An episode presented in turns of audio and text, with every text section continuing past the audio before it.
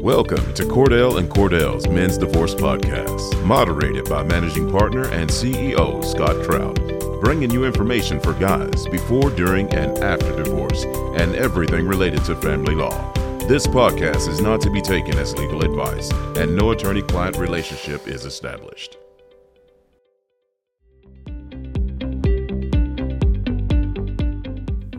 Hey, welcome back. Scott Trout here, CEO, managing partner of Cordell and Cordell. And this is the Men's Divorce Podcast. We're glad you joined. And today, we've been talking over the last uh, several podcasts here and there, just commenting about some of the states around the country who have been, their legislatures have been very active, whether it's modifying some groundwork with related to custody matters, or they're tweaking their alimony, maintenance, spousal support statutes trying to give more guidance, moving that needle uh, ever so slowly over to one side or the other, or bringing some balance back between the parties. And Florida is no different. And we're joined by Christina out in Florida. Welcome.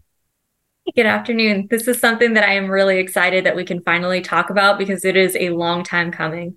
Yeah, this is great stuff. And, you know, I always love it when legislatures actually do their job and they tend to do it fairly well when they do it. And they're moving and advancing family law and bringing it into the current century. And we were just talking offline about how, uh, for example, I know we'll cover it. Um, Missouri doesn't have very much guidance when it comes to spousal support. And when we have, and I have conversations like today, I'm jealous because we can't give our clients much guidance. So let's just get right into it. And there are three topics particularly in Florida, uh, three issues in family law that uh, were changed. And so, kind of give us a highlight of the, topics and when they were effective, and then we'll break down into each of them. Of course. So, starting July 1st of this year, we had really an overhaul that was kind of mon- monumental for family law in Florida because we've been waiting for this for so long. Every single year, there's a lot of hype of the new laws, and then we see no change. This year, we saw change almost everywhere. And so, what we want to talk about today is the changes to time sharing and the impact for dads, the changes to spousal support and how we have a lot of guidance now, some changes to retirement laws and you know how guys can start to plan for that retirement impact on any support and then we even have a change for paternity cases as well mm. today yeah the paternity we haven't touched i don't think missouri has touched paternity and I've been practicing. This is my 31st year. I mean, maybe some of the child support that it touches it, but nothing to the heart of the matter. Missouri, we talk about right at the top, uh, custody and time sharing. I think that's what the, the word you use in Florida. Missouri did change uh, some language as it relates to the judges where they start. And that is they have to start at, at presumption that equal time is in the best interest of the child, which was a drastic change from when I first started. And it is, you know, a right direction. So how has Florida changed time sharing? So before July 1st, we had no presumption whatsoever. So you went into court and you were just arguing what is in the best interest of a child. And that's where that concept that mom had an advantage really was was the standard that people talked about. It wasn't in writing, but it was just the feeling that a lot of parents had. And so now going into the courtroom, there is a presumption that equal time sharing is in the best interest of a child, unless the parent who wants more than equal time can show why it is not in a child's best interest. And that is just a huge hurdle uh, that the legislature's overcome. And that's that's one of those changes that went into effect July 1st. And so that's going to impact cases that are pending, even if they were filed before July 1st, um, or any case that's filed after July 1st. It is going to be interesting because that was one of the big changes in Missouri, uh, and it, you know caught a lot of attention. A lot of uh, uh, people were opposed to it, and you know the, the way our statute is written in the revision, it does of course give the judge a lot of discretion to determine what isn't in the best interest. So I think as it's going to take some time for it to play out in the appellate courts to try to set that framework as to what isn't in the best interest. Because, you know, we, we have eight factors in our statute when it comes to custody. And a number of them come into play. And the question, there, there isn't a lot of guidance in this change as to they must make a finding within each of those eight or any of those eight, or is it, and what the standard is. Is it clear and convincing? Is it preponderance? What so what is Is there any guidance in Florida as it relates to kind of getting off of the equal time that you have? Yeah. So in Florida, we have factors A through T in our statute um, that the court looks to for best interest. There were no changes to those best interest factors, which is what we call them. And time sharing custody, you know, interchangeable for us. We use time sharing. Um, but essentially, the court still needs to make a best interest determination in any case where there's children involved.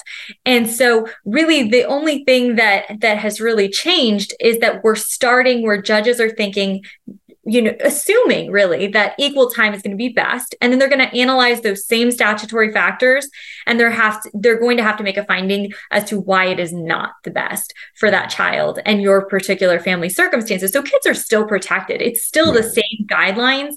The only thing it does is as you walk in the door, you have equal standing that your kids should be in both homes, you know, equal amounts of time. It doesn't really take away any of the safety measures that are out there if your circumstances just don't fit that equal mold. Yeah, that was a big argument in those who opposed this change here in Missouri was that, you know, you're taking away protections from kids and and it really was not a very good argument because they all are still in place and the judge has discretion to to do that. And I agree going from the part of the starting point of 50 50 it's you know it's much easier to maintain than it was to get to that point. You know i've always told clients that you've got to show a level of unfitness in the other parent uh, even get close or whatever it may be and i just it is a huge move. And i guess the question becomes here are a lot of guys watching and listening that are thinking well i got divorced in florida you know two years ago can I go back to court? Is there a modification standard that lets me get to that 50 50 equal time? How does it affect me if I've already been divorced? So, some of that is yet to be seen because obviously, when we see big legislative changes, it's going to take some time for some case law to come out that guides the court on exactly how to do that. So, every set of circumstances warrants taking a look at it we did have a change to modification in Florida, which certainly helps modifying in general. And so previously, we had to have an unanticipated material change in circumstances that in order to modify and something that's unanticipated means that if if it could have been or was a consideration at the time of your parenting plan your final judgment you don't get to bring it up later so they removed the word unanticipated which really helps a lot when it comes to yeah. trying to modify a parenting schedule because uh, you know changes are going to happen especially for a lot of our service members. It's anticipated you're going to move around. You right. know that's just a reality of your circumstances. So removing that makes it easier. Now whether that equal time sharing presumption will apply to modifications remains to be seen and i think we're going to have to get some appellate guidance on that but it's certainly an argument that's worth being made the unanticipated, it's interesting because a lot of our clients, or at least here, we may have what's called a um, a tender years parenting plan where we have a pre a pre education kind of a zero to five year old child, and we may have a, a more frequent but less overnight. And it's anticipated that they will go to school. It's anticipated that they will mature. It's anticipated they can handle travel. Having that word really would prohibit a lot of our modifications when you get a child that goes into full time schooling now they can deal with overnights or whatever it may be. So it's a good change. So let me ask you on relocations. Uh, that's always a you know of interest to me. I've been I've litigated a lot of the relocation cases taken to the Supreme Court, you know, through the Court of Appeals. Really interesting. So has that changed as well? So we did see a positive change. Fortunately, today is all about good news. Mm-hmm. Um, when it comes to modification, when a parent is moving back, so let's say you've moved away, it happens. I've litigated several cases where we did a relocation action because one parent had to leave and perhaps, you know, the job circumstances changed or they just didn't want to be away anymore. And then they return back. You know, that alone was not a, ch- a substantial change warranting modification. Now, if a parent who lives more than 50 miles away returns to that 50 mile radius, that alone is grounds for modification hmm. to get rid of that long distance parenting plan and look at a local parenting plan. And so that's a great change as well. Yeah, that's huge help. That's great. All right, paternity. Um, one of those that, you know, we don't get a lot of, we don't talk a lot about paternity. Um, we, you know, infrequently will raise the issue. And I think it's kind of that Would say the redheaded stepchild, you know, legislatures tend to overlook that section uh, of the statute as it relates to family law. But what changes happened with paternity? So I think one of the most frustrating things for men in general when it comes to a paternity case where you're not married to your significant other and you have a child together is that the law did not previously give you any rights. You had to go and you had to stand up in court and you had to fight for those rights. And granted, you still need to do those things. It's still in your best interest as a parent to have a court adjudicate all of your rights. But what they did was they essentially gave dads who go ahead and sign either an affidavit of paternity or the birth certificate rights right off the bat because you've are they're calling it the good dad law basically that's the nickname for it because you've stepped up already and said yes this is my child and previously it was just evidence in support of your paternity but now it actually conveys some rights to you as well it did. We have, the, you know, the sim right now. We don't have that, and uh, guys will come and I'll say, "You have no rights until you were declared to be the father." It doesn't matter if you've registered in the father putative registry, or you put your name on the birth certificate, or you've been paying child support and you've been doing custody visitation. Mom can just one day just say, "Nope, you're getting nothing," and there's no consequence to it. And it almost, I think, it encouraged litigation. You know, it, and it and it didn't even encourage this the I guess the littlest of things in terms of cooperation, but what a huge step forward to have declarative rights from the beginning. If you've taken the appropriate and like you said, good dad steps to say, yeah, I'm stepping up. I am the dad. I'm going to put my name on the birth certificate. I'm going to do whatever it takes. And so it is. It's a it's a really good decision. So is that also effective in July and moving forward? Yes. So all the laws that we're talking about today went into effect July 1st, 2023, and they're all pending, they are all impacting any case that is not concluded with a final order or that is filed after July 1st. So if I'm in the middle of the case, these changes can certainly help me and uh, apply to me as well I have no final order yet? Absolutely. All right. All right. The big one alimony, spousal support. You know, many states call it maintenance. Mm-hmm. Uh, there are states around the country when I've had conversations with our attorneys, you know, I'm thinking Kansas or Texas, particularly, I know, kind of look at those as models. Now, we have guidance here in Missouri, eh, what we think certain counties will do. Others are, you know, very subjective. I, I told somebody on Saturday, I said, uh, they want to know what the status of how maintenance was determined. And I said, well, in Missouri, if I presented 10 similar facts to the same judge, 10 times, I would get potentially 10 different results. Mm. And it is. It's, you know, how is the judge feeling today? You know, is the judge, does the judge like you? Uh, all those factors came into play because unlike child support, which is very formulaic, albeit we have uh, reasons, laws, provisions that allow us to deviate from the child support amount, what we call the presumed. Maintenance in Missouri is a lifetime award that has no guidance that it's all over the board. And so we were talking off camera about this. I'm really excited to hear about it because I'm jealous mostly, and I know every guy in Missouri will be jealous. Uh, they would love to have some guidance and hopeful as this movement goes around the country, as we're seeing, it'll start influencing states that people are watching that don't have this type of guidance. But I think it's wonderful. So fill everybody in and what Florida, the groundbreaking uh, move that they're making. All right. So there's so many different little pieces to this. So we want to try and break it off. They did they did different things. So I agree with you. The majority of of my career, it's been what is my alimony exposure? Well, this is the grayest areas that you could possibly get into because it's need and ability to pay. And we still have that. But now what we have is essentially a max exposure, which we really didn't have that exposure before because even though there were different types of alimony and each one had different types of exposure, this this new overhaul t- like tailored it back even more. And so biggest thing number 1 permanent alimony was erased from the legislature in Florida. And so the court can no longer award permanent alimony, which, as many know, it is until one person passes away or until the other spouse remarries, the person mm-hmm. receiving the, the funds remarries. And so that was something that so many people wanted to avoid. But once you were at that 17 year mark, courts were awarding it because there was a legal presumption that it was appropriate.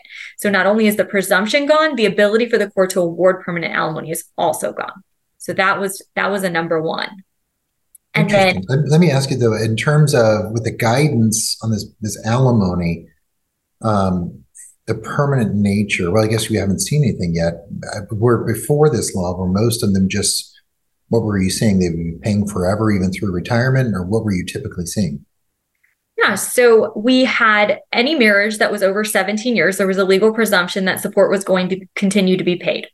So then once we hit that 17 year mark, then we got into our need and ability to pay analysis.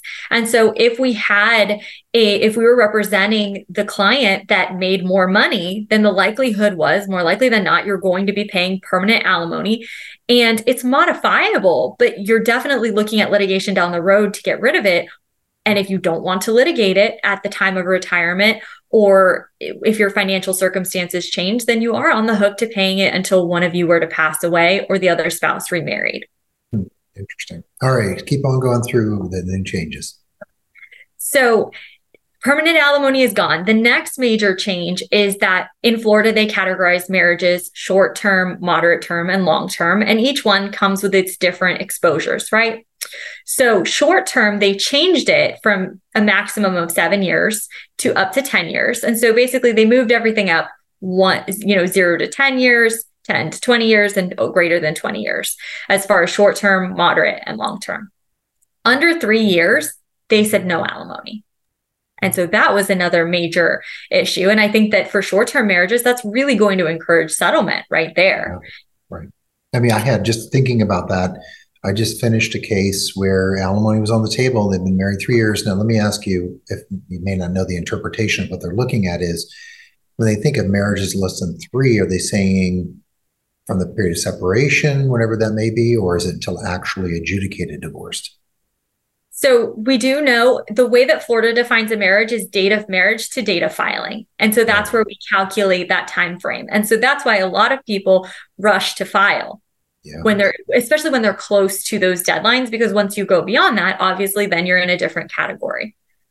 So what are the that's really that's i mean what a great a lot of the, you know you think these changes they are designed to bring structure but also reduce trial reduce litigation reduce the backlog of cases that are sitting in judges you know even with covid. I mean trials were hard enough to get before covid and now they're even impossible. So what are then the payment structures or what is the categories within each uh, grouping of the term of marriage? So we still have all in Florida, all other types of alimony except for permanent. We have temporary, we have rehabilitative, bridge the gap, and durational alimony. And so really the next big change, other than the fact that under three years you're not getting support, would be to the durational alimony. Because durational alimony used to be up to the duration of the marriage, from date of marriage to date of filing. And so, and I personally know this because I had a judge send me on a task of figuring out, well, what if it's up to the duration of the marriage, when is it appropriate to award less? And the answer after speaking with Lexis is that there is no answer. So there was no guidance whatsoever on that. And so now the legislature has given us even more guidance as far as if you're in that short term, moderate term, or long term, what your maximum percentage of exposure is. And it's no longer that full duration of the marriage. Gotcha. It's so interesting. You think about, you mentioned three to 10 uh, in the marriage. I had a client which I took up to the Supreme Court. Uh, it was a seven year marriage open-ended, almost permanent alimony that had been paying for 14 years, so twice the length of the marriage. We win on at the trial level, gets terminated, reverse on the Court of Appeals, and affirmed at the Supreme Court. And they just left it. I mean, it's just amazing to me. You can be paying for longer than you were married, and there's no obligation on the other side to do anything. Uh, and actually discourages marriage because that it ends the the alimony. So I, I find that this kind of structure is is something that certainly addresses that, right? It does. I think that essentially, so in that short term marriage, it has a, you, you're not going to be ordered to pay more than 50% of that duration of the marriage. In a moderate term marriage, they're looking at maximum of 60%. And then over 20, you're looking at a maximum of 75%. And so we've got those, those limitations on those support. And obviously it could be anywhere in that range up to the 50%. And what the case law doesn't, t- or I'm sorry, what the statute doesn't tell us, and what I think we're going to see some appellate decisions coming down soon on is, you know, how does that temporary support played paid out play into this maximum?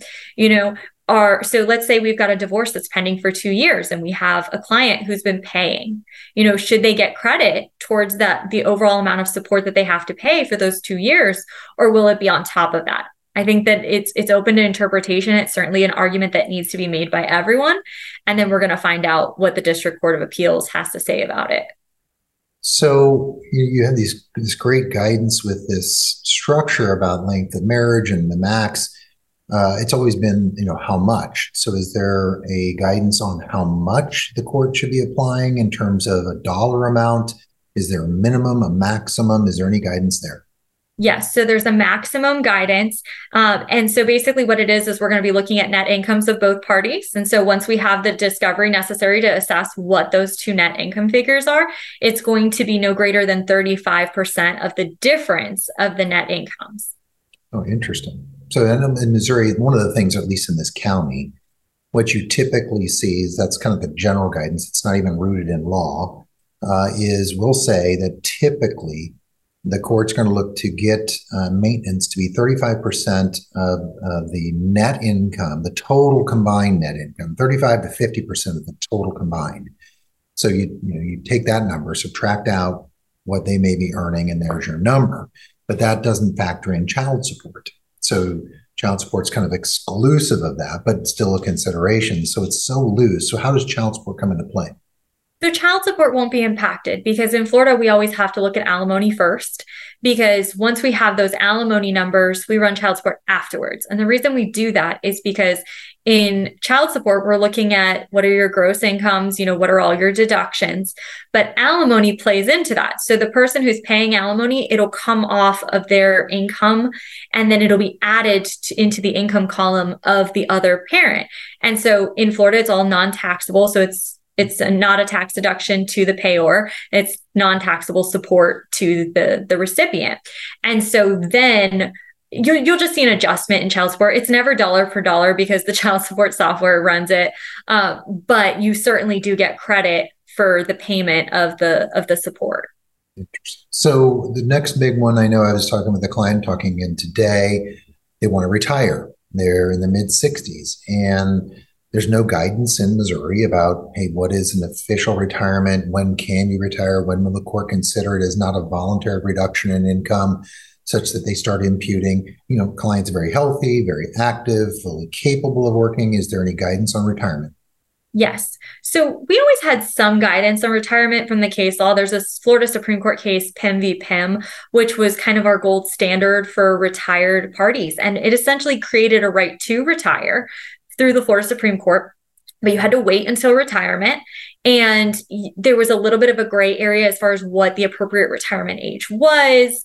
And so now in the statute, not only do you have you know a right to try to modify based on retirement um, but it's at 65 as the presumed age of retirement and then what it also does is it allows you to file six months in advance of that retirement. So let's say you've notified your employer, you know, it's time to retire, start planning that party. You can also go ahead and initiate litigation. You, you still have to show that your ability to pay is reduced by the retirement, but you can be proactive about it. And so I think that that's going to be very helpful because obviously we understand that there's a cost associated with litigation and it would be very helpful to parties retiring if they can do that while they still have that reoccurring yeah. income. And not wait until the event. And now you're then, you know, you're retired and you're still technically owing this amount as months and months go by. I like it. So what what guidance do they have they, what do they determine? What factors do they look to if you say, okay, Christine, I want to go ahead and modify my or terminate because I'm retiring in six mm-hmm. months. What what's the court going to look at? So they're still going to look at similar factors from the Pimm case. They're going to look at your health, the health of the other person, the need and the ability to pay. Um, and so they're still looking at similar factors, but it is allowing you, there's a presumption that you should be able to retire, and having it in the statute is just so helpful.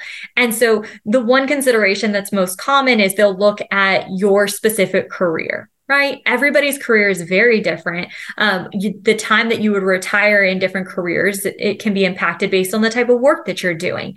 And so all of that big picture will be looked at. But the good thing is that there's a presumption that you should be able to retire and that your support should be modified or terminated if you're going to experience that decrease in pay.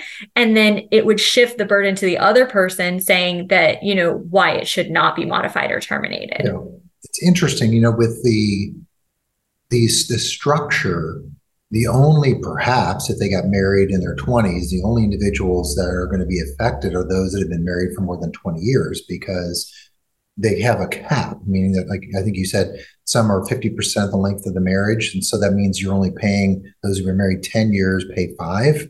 Is that right? Exactly. And so, so interesting. So, really, the biggest impact is going to be to those long term marriages. So, previously it was at 17 years, now it's at the 20 year mark. And it's it's not like the legislature is leaving people high and dry. So there's that it's just giving us some guidance that if you were married for 20 years that the maximum support should be 75% of the marriage. And so that's still a really long time. That still may uh, have you running into retirement and having yeah. to modify and things like that. And there's always that gray area that if your circumstances are exceptional and it should go beyond that, the court does have that wiggle room. But now we have guidance for the norm. You know, it's interesting. You figure that if you've been married 20 years, you pay 75% of the length of the marriage. So it's another 15 years and you don't get divorced. I mean, you could be definitely well into your retirement age uh, at that point. So I see that as a, an interesting factor of you've got to go in and try to modify at least so you're coming up for another couple more years before it terminates. So um, it's I get that they have that rule that 65 is it that that is a normal. So I guess other factors that'll come into play. Maybe there's mandatory retirement um, that I assume comes into play aside from the 65 that they've identified. Of course, I think that that's where they look at your career norm. So what does your industry consider the norm for retirement? You know, so it, desk jobs are obviously a lot easier than a job that's going to require a physical toll on the body. And so in that type of industry, there may be a more of a normal early retirement than there would be at a career that's a little bit more sedentary. So the important thing is that you look at your circumstances and the court is looking at you as an individual and what's going on in your normal community and not just saying blanket this is the rule. Yeah. Well, good stuff. I'm, I'm very anxious. We'll have to get back together after a few Court of Appeals cases come down and see how anything has held up or been uh, reapplied or changed through. That'll be interesting. So thanks for the time, and we'll definitely check back in. Of course, I look forward to it. Well, just like this, trying to bring you the latest changes across the country and developments, as well as trending law. And today was no different. As always, a consultation is the right place to get guidance and legal advice, which is not here since this is just more educational information. We don't know the situation. So we talk a lot about, you know, the 50% and the up to 10 years, but you can't take that for gospel until you get in with an attorney. So you can do that online at cordellcordell.com or you can call us at 866 Dad's Law or just make sure you find an attorney that practices exclusively in family law like we do at Cordell Cordell. So check us out on all our social media. Check out the next town hall coming up as well. If you don't know what that is, it's a time to log in live, ask questions, and get answers. It's free. You just have to register. It's 30 minutes during the day. Check us out at uh, all of our social media accounts. But 866 Dad's Law, CordellCordell.com. Until next time, have a great week.